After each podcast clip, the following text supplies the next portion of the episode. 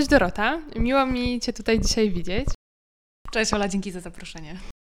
E, jesteś założycielką Hypets, e, startupu, który jest skierowany do e, zwierząt, do właścicieli zwierząt. Mogłabyś coś więcej opowiedzieć? Tak, Hypets to docelowo platforma wszystko w jednym dla zwierzęcych rodziców, czyli miejsce, gdzie cokolwiek będziesz potrzebowała dla swojego zwierzęcia, to tam znajdziesz. Jeżeli będziesz miała za mało informacji, to będzie blog. Jeżeli będziesz chciała zarezerwować usługę, będzie usługa. Jeżeli będziesz chciała kupić produkt, to produkt. Znaleźć hotel przyjazd ze zwierzętą, to hotel. Takie top of mind dla biznesu zwierzęcego. Jesteś gdzieś znana w środowisku startupowym jako e, osoba powiązana e, z Booksy.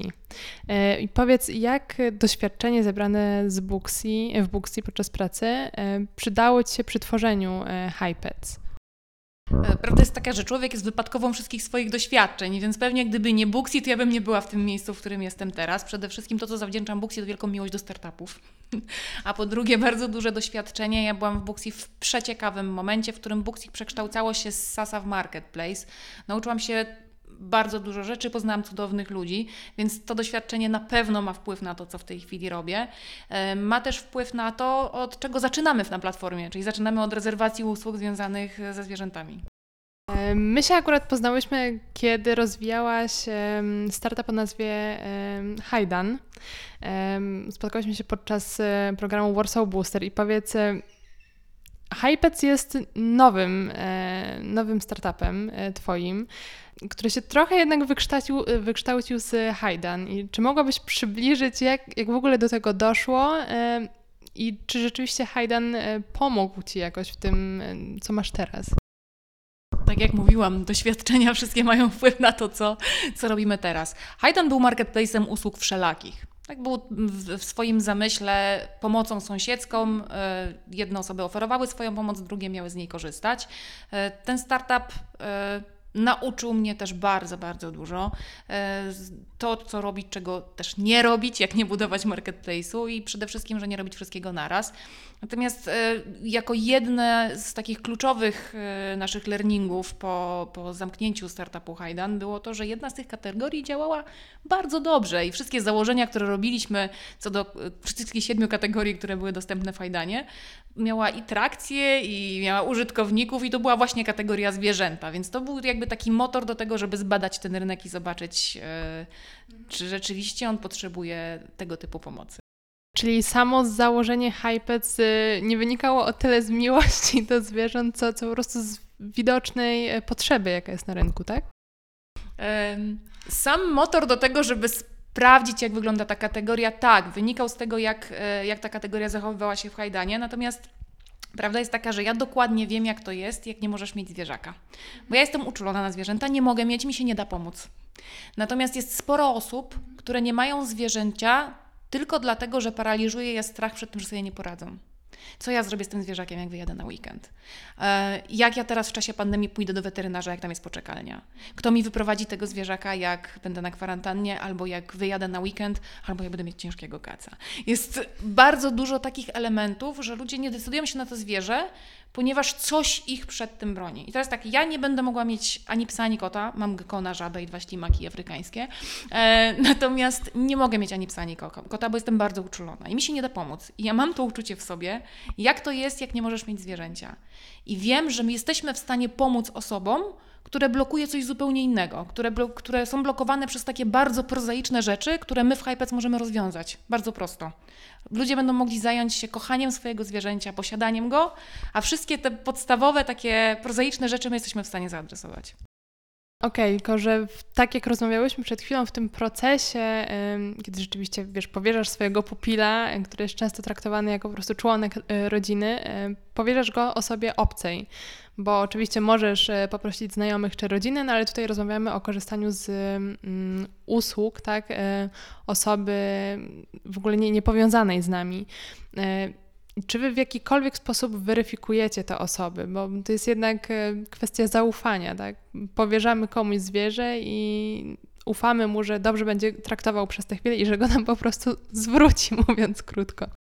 Doskonale to rozumiemy. E, dlatego współpracujemy z Autologic. To jest e, startup, który, z którym jesteśmy powiązani przez naszego inwestora Smog Ventures. Panowie z Autologic robią bardzo szczegółową weryfikację tożsamości i e, korzystamy z ich usług. W tej chwili jesteśmy w trakcie integracji naszych systemów. E, każda osoba, która będzie rejestrowała się na platformie, będzie zweryfikowana, będziemy potwierdzali jej tożsamość, a usługodawca, czyli biznes, który będzie świadczył usługi, dodatkowo jest ręcznie weryfikowany przez Customer Service, czyli sprawdzamy jego opinię w internecie i to, czy rzeczywiście możemy za niego ręczyć, że robi dobre usługi. Super, a w przypadku um, czy to behawiorystów, czy um, weterynarzy, um, czy ośrodków, bo z tego co pamiętam też macie hotele w ofercie dla zwierząt, mm, to jak tutaj przebiega ta weryfikacja? I czy płatność jest dokonywana przez, jakby przez Waszą e, stronę, czy, czy to jest zewnętrzne? Mhm. Na chwilę obecną e, użytkownik może zarezerwować tą usługę, natomiast płaci bezpośrednio u usługodawcy. E, jesteśmy w trakcie wprowadzania usługi Pay by App, czyli będzie można zapłacić online za taką usługę, e, głównie przez to, że będziemy również wprowadzać wideo usługi. Przez to, że no nie wszyscy chcą się spotykać osobiście. E, nie do końca jest to komfortowe w dzisiejszych czasach, więc taka płatność online jest niesamowicie, niesamowicie wygodna i jakby adresuje ten, e, ten problem. Także chwilę nam dajcie, bo startujemy teraz, właśnie w tej chwili z produktem. Natomiast tak, e, płatności online będą możliwe. A proces weryfikacji tych punktów? Proces weryfikacji tych punktów to przede wszystkim istnienie firmy, e, dwa weryfikacja tożsamości osoby, która ją prowadzi, trzy weryfikacja opinii, które są e, o tej firmie. Dodatkowo weryfikujemy, czy przypadkiem ta firma nie wystawia opinii na temat samego siebie. Są takie możliwości i rzeczywiście śledzimy po specjalnym identyfikatorze taki biznes, czy przypadkiem opinie, które są w internecie nie są wystawiane przez niego albo przez fejkowe konta, albo przez boty. Wspominałeś też o produktach. Mm, czyli rozumiem, że do, do Waszej platformy no HiPets poza tą e, częścią usługową też jest e, część możliwości, e, dająca możliwość zakupu produktów dla zwierząt. Na chwilę obecną nie. Zaczynamy tylko od usług. Mamy już takie doświadczenia, że robiliśmy wszystko naraz i yy, nie chcemy tego powtarzać. Chcemy najpierw zrobić jedną część bardzo dobrze, a później robić bardzo dobrze kolejne elementy. Więc zaczynamy od tego, co jest największym bólem dzisiaj czyli rezerwacja usług. E, jest to mocno też związane z, z pandemią, e, bo to jest dzisiejszy największy problem. Natomiast w następnej kolejności jak najbardziej będziemy dostarczać również możliwość nabycia produktów, czy też dedykowanych produktów, tak? bo jeżeli e, masz profil na naszej platformie i Twój pies według wskazań weterynarza ma nadwagę, a Ty wiesz też, że on jest uczulony na rybę, to czy nie byłoby miło dostać informację, że psi bufet robi e, mięsną karmę, która jest bez ryby i dedykowana dla psa z nadwagą. Wow, szczerze mówiąc nawet o tym nie pomyślałam, ale, e, ale bardzo fajna też funkcjonalność. No i wspomniałeś też o wirusie. E, dla, dla wielu startupów, dla wielu firm e, jest to okres bardzo taki newralgiczny, wiążący się z dużym zagrożeniem. Dla Was to jednak wydaje się być szansa. Jak, jak ty to postrzegasz jako założycielka? Tym bardziej, że tak jak powiedziałaś, tak naprawdę jesteście w momencie wprowadzania produktu na rynek. Mhm. nie chciałabym tutaj bardzo źle zabrzmieć, że wirus jest dla nas szansą, natomiast e, bardzo przyglądamy się temu, co się dzieje i uważamy, że jesteśmy w stanie pomóc. Tak? Dla nas jest bardzo istotne, żeby nie tylko robić biznes, ale żeby też mieć wymierny wpływ na pomaganie ludziom. Dlatego przez to, że jest pandemia, przez to, że jest problem, że dużo osób ma też problemy finansowe, my zdecydowaliśmy się, że do końca stycznia udostępnimy nasze oprogramowanie za darmo dla wszystkich usługodawców. Również y, dla wolontariuszy, którzy będą chcieli wyprowadzać y, psy osób, które są na kwarantannie, ten system będzie absolutnie za darmo tak nawiązując do modelu biznesowego, na czym zarabiacie w takim razie? To, że oferujemy go na trzy miesiące za darmo, nie znaczy, że na zawsze. Natomiast y, wiesz, to jest kwestia marketplace'a. My w pewnym momencie, kiedy tych usługodawców będzie dużo, y, to będziemy zarabiać tak jak wszystkie marketplace'y, czyli na monetyzacji tego, co jest przez ten marketplace zamawiane. Mm, zwierzęta też y, są często mm, postrzegane jako ten obszar, gdzie mm, bardzo istotne jest wsparcie. Jest wiele schronisk, y, mamy bardzo dużo osób y, cieszących się popularnością, które deklarują gotowość pomagania. I wiem, że dla Ciebie ta część CSR-owa jest szalenie istotna. Czy mogłabyś rozwinąć ten temat? Tak, my, y, my wiemy, że nie każdy chce kupić sobie psa z hodowli. E, bardzo wiele osób chciałoby dać dom y, psu, który jest, albo kotu, który jest w schronisku. Na dzień dzisiejszy rocznie jest adoptowanych 60 tysięcy psów i 20 tysięcy kotów rocznie. Natomiast 65% z nich ma bardzo duże problemy behawioralne. I większość osób nie radzi sobie z tymi problemami. Największym wyzwaniem Fundacji Adopcyjnej i Schronisk nie jest to, żeby ten pies poszedł do domu, tylko żeby on w nim został. I e, dotarliśmy do, e, dotarliśmy, otrzymaliśmy badanie od, e, od SGGW, którym wiemy, że jeżeli ktoś skorzystał z pomocy behawiorysty, to praktycznie w 100% przypadków udało się zapobiec tym problemom. Dlatego startujemy z programem, w którym będziemy do każdego adoptowanego zwierzaka ze schroniska dawać godzinę behawiorysty, pracy behawiorysty gratis, jeżeli będzie to zarezerwowane przez, e, przez nasz system. Pilot tego programu rusza jeszcze w tym roku, a w przyszłym roku będziemy robić to ze wsparciem powiem politycznie, dużej firmy związanej z rynkiem zwierzęcym. Super. Powiedz, masz doświadczenie w biznesie, tak jak wspomniałam. Co Cię najbardziej zaskoczyło przy budowaniu HiPets? Moim e, chyba największym zaskoczeniem było to, jak bardzo można skręcić ze swoim pomysłem. ponieważ Hypec ewoluował e, pod wpływem czasu.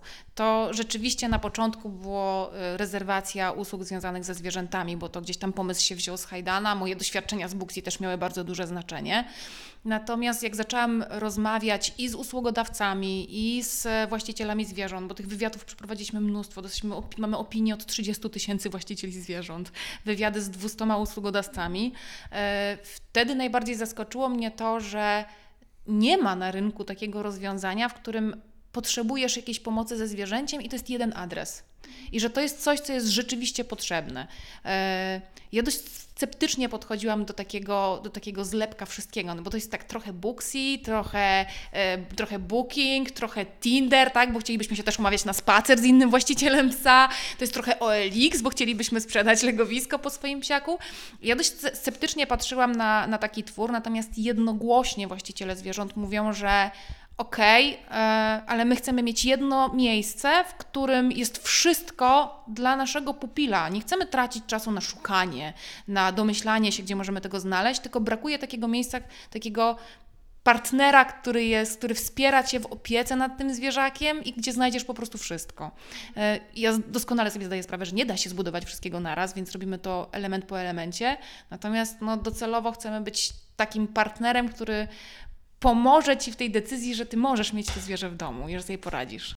E, super, to w ogóle brzmi e, na pomysł, który trochę nam tu zrewolucjonizuje jednak ten rynek, e, ale w, w HiPets nie jesteś sama, więc czyje wsparcie uważasz za takie kluczowe? Tak nawet dając rady osobom budującym startup, na kogo szukać, żeby rzeczywiście mieć wsparcie i móc się piąć zamiast stać w miejscu?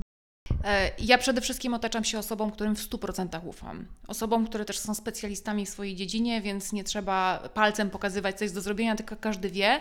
I też osobom, które wierzą z całego serca w projekt, bo są ze mną i osoby, które od samego początku pomagały mi bootstrapować, i są też osoby, które zmieniły całkowicie swoje plany życiowe, żeby dołączyć do Hypec. E, moich dwóch co-founderów, e, Mirek Janik, który, z którym robiliśmy Hajdan i który ma ogromne doświadczenie biznesowe i, i, i, będzie naszym najwspanialszym CFO na świecie. E, I Leszek Wolany, pierwszy CMO Coders Labu, który jest e, wspaniałym marketingowcem e, i świetną osobą.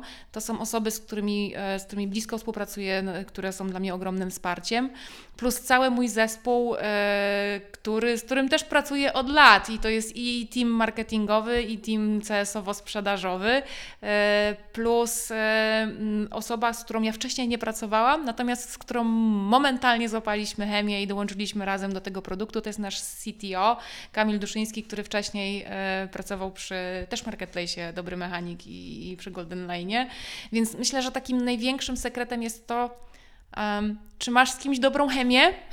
czy możesz polegać na tej osobie i czy ona jest specjalistą w swojej dziedzinie i czy wierzy w to, co robicie? Niby proste, ale nie tak łatwo znaleźć takie osoby. Czyli jednak bardziej doświadczony zespół niż e, osoby tak naprawdę wchodzące na rynek.